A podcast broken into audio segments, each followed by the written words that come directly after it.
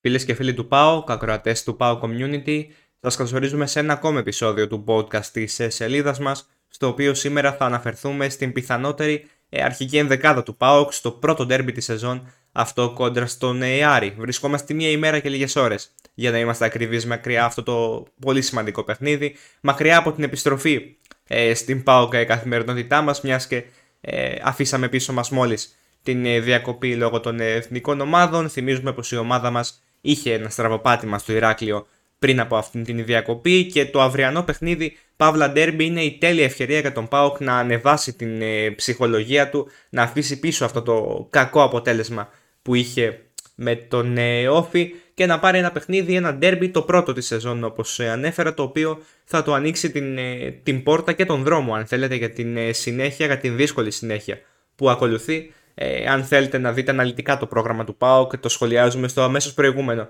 επεισόδιο, το οποίο μπορείτε να βρείτε στο Spotify. Λοιπόν, θα περάσουμε στην αρχική ενδεκάδα, η οποία θα μας απασχολήσει και περισσότερο.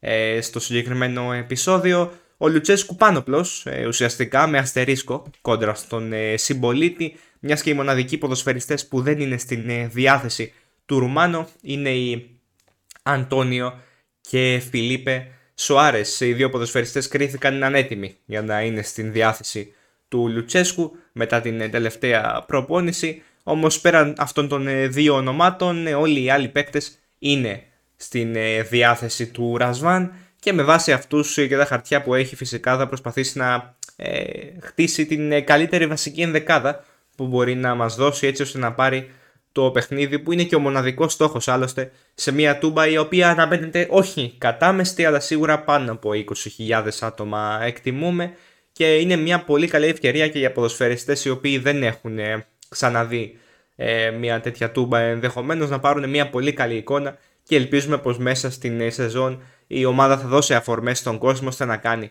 επιτέλους ένα ακόμη sold out. Θυμίζω μια παρένθεση το τελευταίο ήταν με την Marseille σε ένα παιχνίδι το οποίο δεν θα μπορούσε φυσικά να υπάρχει άδεια θέση. Λοιπόν, περνώντας τώρα στην ε, ενδεκάδα, όπως ανέφερα κάτω από τα δοκάρια, νομίζω είναι αυτονόητο πως ένας υγιής Κοτάρσκι δεν θα μπορούσε να λείπει, συγγνώμη, από το συγκεκριμένο παιχνίδι. Περνώντας τώρα στην άμυνα, στα δεξιά άκρα της, αναμένεται ο Κετζιόρα, ο Πολωνός, ο οποίος δέχτηκε αρκετή κριτική από μέσα της ε, χώρας του και κυρίως ε, οπαδούς της ε, Εθνικής Πολωνίας για τις εμφανίσεις του στα προκριματικά του Euro. Ελπίζουμε πως ε, έχει αφήσει πίσω του αυτό το διάστημα και πως θα μπορέσει να αποδώσει αυτά που ο Πάοκ αναμένει από αυτόν σε αυτό το παιχνίδι. Και τώρα περνώντας στα στόπερο, ο Εκόνγκ αναμένεται ως ε, δεξί, ε, δεξής ε, κεντρικός αμυντικός με τον Κουγεράκη να θεωρώ πως έχει περισσότερες πιθανότητες να είναι ο παρτενέρ του στα στόπερ μιας και έχει μοιραστεί τα παιχνίδια με τον Μιχαηλίδη μέχρι τώρα. Παρ' όλα αυτά νομίζω πως ο Χανιώτης έχει ένα προβάδισμα αντί του Ιωάννη Μιχαηλίδη. Στα αριστερά τώρα ο Μπάμπα είναι σε πολύ καλή κατάσταση, το απέδειξε αυτό κυρίως ε, στα προκριματικά αλλά και στα πρωτάθλημα. Ε, με τον Όφη μπήκε ως αλλαγή στο δεύτερο ημίχρονο, πολλοί παραξενεύτηκαν που δεν τον είδαμε ως ε, βασικό. Νομίζω ότι αύριο θα επιστρέψει ο Γκανέζος στο αρχικό σχήμα του ΠΑΟΚ. Περνώντας τώρα στην ε, μεσαία γραμμή, νομίζω πως ε, παρότι σου αληθώ Μεϊτέ αλλά και ο Σντόεφ είναι διαθέσιμοι, ο Λουτσέσκου δεν θα αφήσει έξω τον ΣΒΑΠ που είναι και αρχηγός άλλωστε του ΠΑΟΚ. Νομίζω ότι ο ΣΒΑΠ θα πάρει τη μία από τις δύο θέσεις στα χάφο βασικός και νομίζω ότι ο Σντόεφ ε, είναι κάποια βήματα μπροστά από τον ε, Μεϊτέ για βασικός. Αν και είμαι σχεδόν σίγουρος ε, και νομίζω θα συμφωνήσετε πως όποιος από τους δύο δεν ξεκινήσει στο βασικό σχήμα της ομάδας θα περάσει ως αλλαγή κάποια στιγμή στο δεύτερο ημίχρονο, ανάλογα και το πώς ε, θα κυλάει το match, ε, αν τα πράγματα θα πηγαίνουν βάσει σχεδίου, ε, μακάρι ή όχι. Τώρα στην θέση του 10, νομίζω αυτή την θέση ο Κωνσταντέγης θα την πάρει στα πόδια του.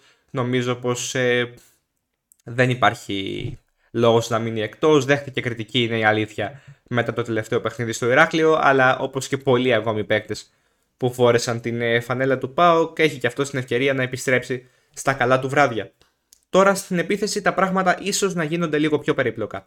Η μοναδική θέση νομίζω που είναι 100% κλειδωμένη είναι στα δεξιά. Αυτή του Αντρία Ζήφκοβης. Προ λίγο νομερών ε, θυμίζω πως ε, ανανέωσε με τον ΠΑΟ έως το 2027 σε ένα συμβόλαιο που αγγίζει το 1,5 εκατομμύριο και νομίζω ότι ο ίδιος το ήθελε αρκετά αυτό το συμβόλαιο ε, και το άξιζε με βάση τις εμφανίσεις του μέχρι τώρα. Στην σεζόν ελπίζουμε πραγματικά να παραμείνει σε καλό φεγγάρι, να συνεχίσει να μας εκκλείσει ένας ε, δυνατός ε, Αντρίας Ζήφκοβιτς, ένας Ζήφκοβιτς στα κέρια του μπορεί να είναι μεγάλος μπελάς για να γίνει ο γραφικός για την αντίπαλη άμυνα.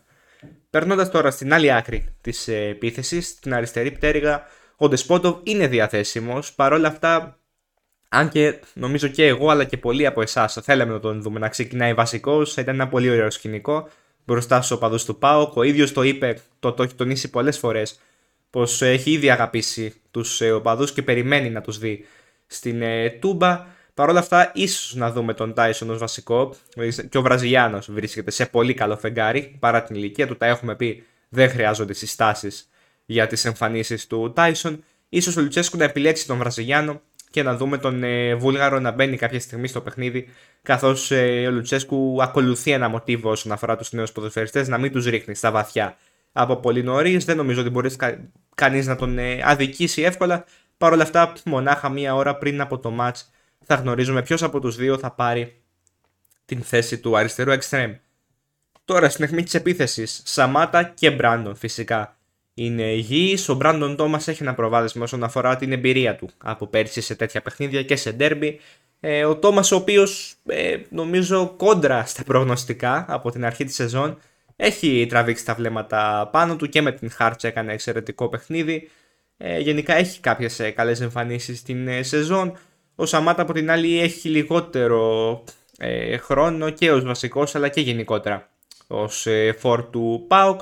Νομίζω ότι και πάλι ο Λουτσέσκου θα ακολουθήσει την, ε, το σκεπτικό του να δούμε τον Τόμας βασικό και τον ε, Σαμάτα να μπαίνει ως αλλαγή. Αν και προσωπικά θεωρώ πως ένα Λουτσέσκου θέλει μια πιο σωματικά δυνατή ενδεκάδα κόντρα στον Άρη ο οποίος γνωρίζουμε πόσο σκυλιάζει να το πω έτσι κόντρα στον ΕΠΑΟΚ. Νομίζω ότι ο Λουτσέσκου χρειάζεται να έχει και παίκτες οι οποίοι θα έχουν περισσότερες ανταχές και περισσότερα σωματικά θετικά εν πάση περιπτώσει χαρακτηριστικά. Αυτά όσον αφορά την ε, δεκάδα του ΠΑΟΚ. Ε, είναι καλό το ότι υπάρχουν αρκετά ερωτηματικά. Ε, στο τέλος της περσινής σεζόν αλλά και τώρα στην αρχή εκεί με την Μπεϊτάρ, με την Χάιντουκ. Γενικότερα οι θέσεις σαν να είναι ψιλοκλειδωμένες πριν καν κληρωθούν αυτοί οι αντίπαλοι. Παρ' όλα αυτά ο Πάουκ έκανε κινήσεις τις οποίες είπε ότι θα κάνει και έχουμε διλήμματα. Και ο Λουτσέσκο έχει διλήμματα και αυτή είναι η ευχάριστη πονοκέφαλη που θέλουμε φυσικά να έχει γιατί δείχνει ότι κάτι γίνεται σωστά και ελπίζουμε αυτό να φανεί και αύριο μέσα στο γήπεδο, μέσα στις τέσσερις γραμμές και να είναι μια βραδιά χαρούμενη για την ομάδα μας και τον κόσμο που θα βρίσκεται στο γήπεδο και για όλο τον ε, λαό του ΠΑΟΚ.